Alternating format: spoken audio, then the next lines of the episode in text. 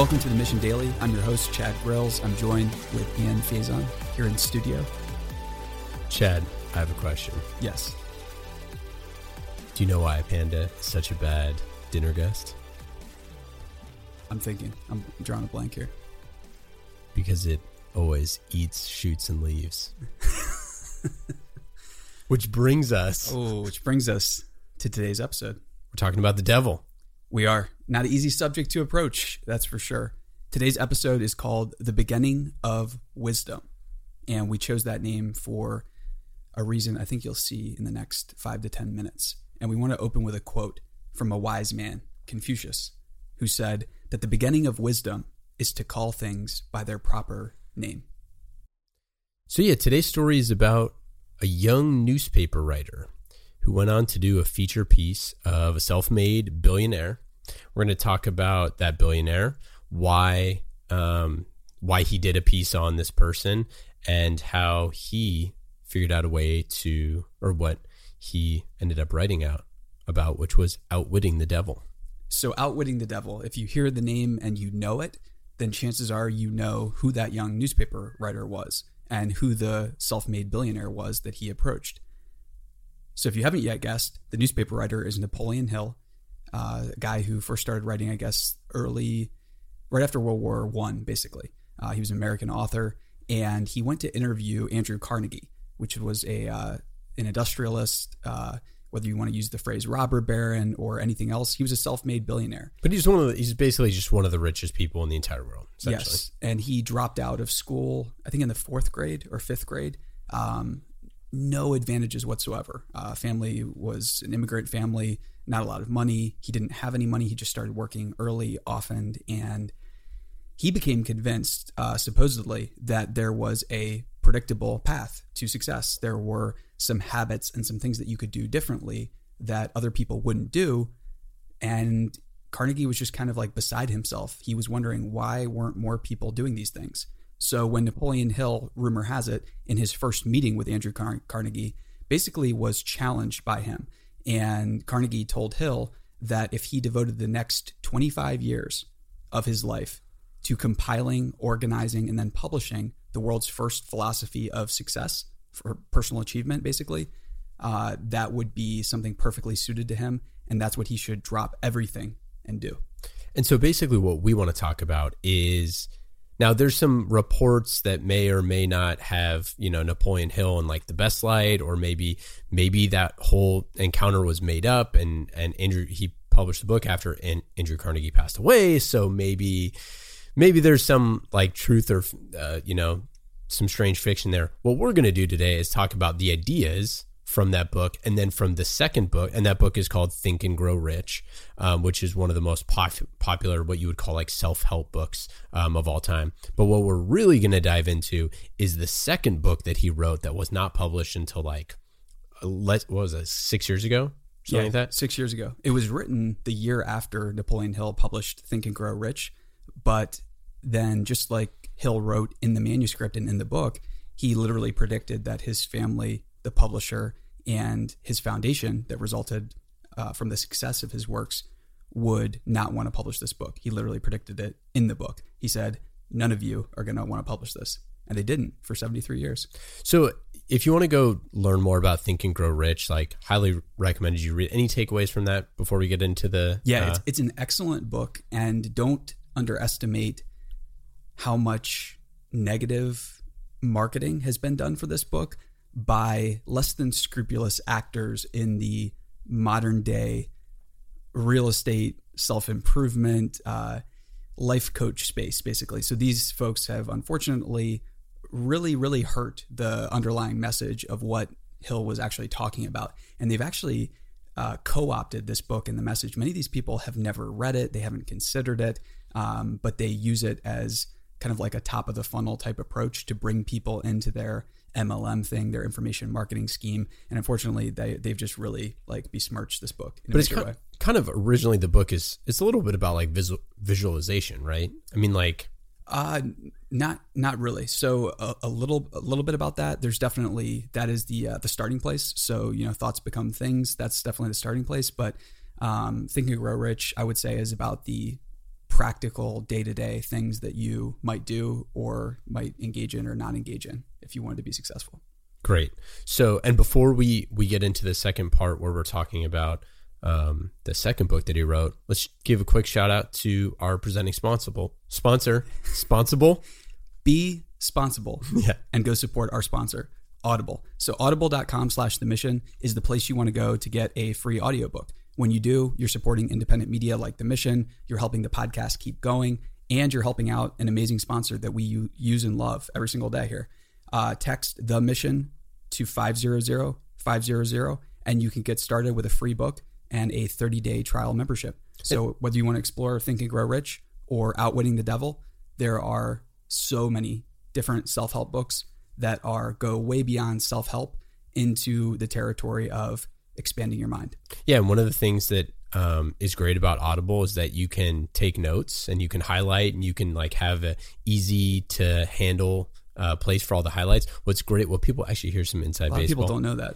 Yeah. So I've been taking photos of this is a physical copy of story that Chad had. It's Chad's copy that I've been reading. I read it this weekend, uh, or I didn't read the entire book, but uh, anyways, I've been taking copies of your uh, of your highlights, and it's so convenient to have your highlights in the book. I'm like, this is great. Um, but for Audible, you have all your highlights in, in one place. And yeah, it's, it's super not awesome. many people know that you can do this, but there's a uh, functionality in Audible called Clips. So you just tap Clip with wherever you're at in the book, and you can create a note. You can add a reminder for later, whatever you want to do.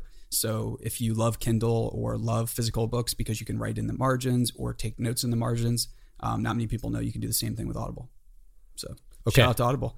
And back to the devil. the devil and the mystery behind this episode. So we've already explored the idea that people might have really warped the philosophies that Napoleon Hill was um, interested in, that he was really excited about. There were many people that followed after him and that tried to co opt that message. And we alluded to it earlier, but what was happening after Think and Grow Rich was so Napoleon Hill has spent years and years compiling this philosophy of success and personal personal achievement. And what happened after the book went to publication was you typically have like a year long window where the publisher gets it, you're finishing things with the manuscript, they're going through the proof copies and the marketing plan and all that good stuff. So this was going on.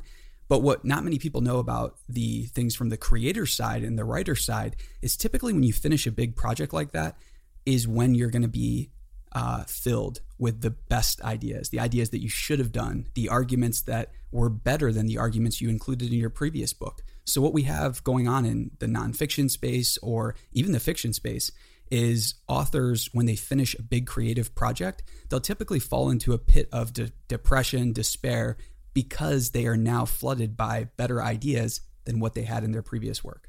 And so here's a quote from Napoleon Hill. Napoleon Hill. Fear is the tool of a man-made devil. And Yes. so what we're talking about with the devil is he's not talking about like literally the devil like the red with pointy horns and that lives you know beneath the crust of the earth or whatever you believe. It is the devil is fear, the devil is uh it- personifying all evil all throughout human history. So, human evil, uh, evil from nature and fate, literally anything bad or suboptimal in the world. What Napoleon Hill was trying to do is bring back the inspiration for the devil character, which was to create an easy way for us to talk about all the things that impacted humanity in an undesirable way. and so he has in the book he has like a conversation with Yes. him and essentially evil. Yes, that's so. This book is essentially a dialogue uh, where he starts off with his own story about almost losing his life because bootleggers get they think that he's trying to expose them. There's a crazy story that goes on. They send people to his house to try to kill him. He's able to escape. He manages to write the book, and the book is just a conversation going back and forth where uh, he and this imaginary devil are basically like the devil is playing devil's advocate to all of his ideas about personal achievement and success. So the devil is obviously providing him um, all the easy outs, but then Hill is challenging evil with some really hard questions. So basically, trying to figure out how, as human beings, we can avoid all of the modern day traps in the world. So whether that's like you know substances or whether that's people or uh, wars and famine and depression, how do we get through those without selling our soul, without becoming pessimistic, and really how do we keep faith in uh, ourself and our daily actions and human agency uh, and science. And so that's what's really interesting. A lot of people they get too hung up on the the devil and the uh, the God words. Um, a great way of thinking about them is that when you're encountering this book, just in, encounter them, and, and when Hill is talking about God, just substitute it with the word evolution, or where he's talking about devil, just substitute that with extinction or evil, uh, or just think of God as being good and the devil as being bad, as, as evil. Um, because if you dive into his words, that's certainly what he's he's saying. He's saying, look, I know these topics are hard to talk about, and I know that uh, there's going to be churches and there's going to be people who are very um, re- religiously inspired are going to take this out of context. They're not going to be able to talk about it. But in order to create a better world, we have to figure out ways to talk about these things and have dialogues with um, our best self, with our worst self. So the book is, in a sense, it's one long thought experiment. And in another sense, it presents uh, a really different and a, a really radical idea um, called drifting. So the idea is that there are drifters in the world and then there are non drifters. So non drifters are very definite and they explore taking power over their choices. So they explore making progressively better and better and better choices, um, taking Wait, inventory so of their habits, everything like that. Yeah. Say that again. So you're saying drifters are people who take what life gives to them on life's terms. So basically, at every so that is, is using point, it in like a good is that like a pot like you it's positive to be a drifter and it's not positive to be i mean other so than he, so the great saying, yeah. tokyo drift which is one of the great movies of our generation um, yeah from a fast and furious standpoint um, different kind of drifter yeah hate to uh, impact the uh, franchise negatively there but so yeah he's basically saying that um, drifting is uh, a negative thing and that drifting is the starting point of um, all loss so all loss basically starts when the individual loses the capacity for will, for power, for clear thinking. Um, and when they destroy that capacity for sustained belief in a better future, that all of their decisions get impacted in a really uh, dark way. Okay, so what's the opposite of drifting, of drifters? Being definite. So being definite in your ideas, your plans, your aims, your speech, uh, being definite in the fact that even though you don't know the explicit details of how you'll get somewhere, um, being definite, part of that is having faith that as you go, the details and the specifics of what you need might either occur or that through your actions and demonstrated faith, you might unlock even better details or better ideas and resources as you go. So why do you, how do you think this came out of the first book? It seems like it's so different. Well, it's it's pretty different, and especially because he predicts in in the book that. So the the whole reason too that he knew that this book would not be published um, is because it's one of the very first books of the time I would say that broadly criticizes schools, so all of education and all of organized religion. Like these, oh wow, oh, okay. So, so he's so like these were shots the first, fired from the, the major major Napoleon. shots fired in a, a, huge way to where this was like literally the first person I would say the first popular writer to criticize both institutions. So there were plenty of folks that came out and might have like pointed a finger and said, "Oh, this." But it didn't. But it didn't so get published for seventy three years. So exactly like you said it, basically, and it, it didn't get published until a person working with the foundation found the manuscript and then kind of basically just got chills reading the fact that Hill just called out that you guys are going to be too scared to publish this. Okay, so final thought: How do you outwit the devil then? Through exploring, I would say, habits and novelty is a great way to start, and um, exploring the capacity to do your own things and cut off retreat. So we read that poem "If" on yeah, the yeah. Story podcast the other day. If you're if you're not familiar with the, the poem "If" by Rudyard Kipling, I would highly recommend it. It's a great read, great lesson. And the more that we can practice the act of making a decision and then cutting off retreat where we might blame another person, another you know circumstance, uh, the weather, anything like that. The more that we can practice making decisions and then owning full responsibility for the outcome, that would be one example of being taking a step away from being a drifter and becoming very. That's definite. great. Okay, so you're saying that if you like make to, decisions and then cut off the possibility of retreat. I don't mean that physically, although that can be cool. Like the whole metaphor of if you want to take the island, you have to burn the boats. That's cool, but I just mean in a sense of uh, in a responsibility standpoint, Yeah. where you just start to take agency over everything that happens. It's if you didn't plan for it, if you didn't prepare for it, because there's there's always outside sources to blame. There are always characters, whether it's a devil or whether it's an institution. Oh, You- no, you- you or can the always man or the whatever it is, there's you can always always- find a place for blame. Um, but this book is essentially a call to action to just cut cut off that and take view it as yeah, and view that as probably the the worst habit that you could ever engage in is uh, being indefinite. So I love that. Sweet. Uh, final thing, then, just uh, for everybody out there, you know, we we want to bring one topic or idea each of these episodes to you in a in a new or novel way or something that you can actually like take and talk about with your friends and family and your loved ones. Um, so just you know, please feel free give us feedback, leave comments, uh, shoot us tweets at the Mission HQ, and and leave reviews, and uh, we listen and read every single one. Definitely. And final thought is evil is alive and, and well in the world, and the extent to which we are willing to look at it and examine it and uh, try to reason with it or argue argue with it, proverbially or in the real world or through our work, through our uh, our thoughts, our writing. Um, that's the extent to which that we're going to be able to understand it. What I think is really interesting about Napoleon Hill and any author that has achieved notable success or has had their work survive after they're dead, especially that's a great um, measure of, of value. They're a person that has struggled with the idea of evil in the world. And it's not something that you can just instantly solve, but it's something that is on, it's a challenge to each of us to explore and really define that for ourselves. So don't let a big institution, don't let other people in the world tell you, oh, this is what a, the devil is, this is what evil is.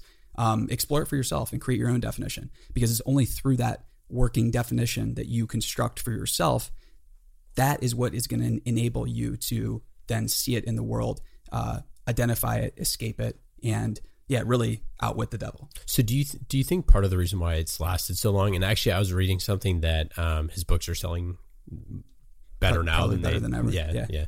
Um, do you think that part of it is like some of the things that we've talked about with like the timeless nature of the writing and things like that, or do you think it's like because like why do you think it's kind of just lasting for a long time? I think that people, um, so the 20th century was, was a result of what Nietzsche correctly predicted uh, that humans would kill God. They would kill the idea for God. They would say we don't need that anymore, uh, and then hundreds of millions of people died. That's the what happened in the in the 20th century. So I think that um, the reason why his book and other books are starting to sell so well is that we're just now starting to have the luxury to look back at what happened uh, in the last Yeah. century and really do a um, you know an after action review for lack of, for lack of a better word on like what the hell happened and why did it happen and i think that people are, are very open to the idea that that those who came before and those who created the ideas of god the devil good bad they might have known a little bit more than we gave them credit for Yeah, for sure. Especially that George Lucas guy.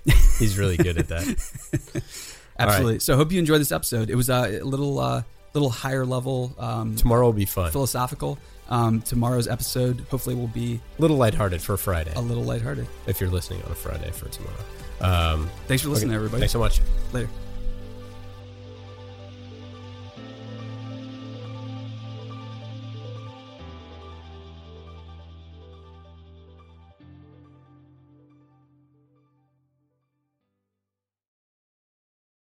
Hey, listeners, thanks for tuning into this episode. I hope you enjoyed it as much as I did. If you haven't already, please subscribe, rate, and review this podcast. It helps spread the word, and I would greatly appreciate it.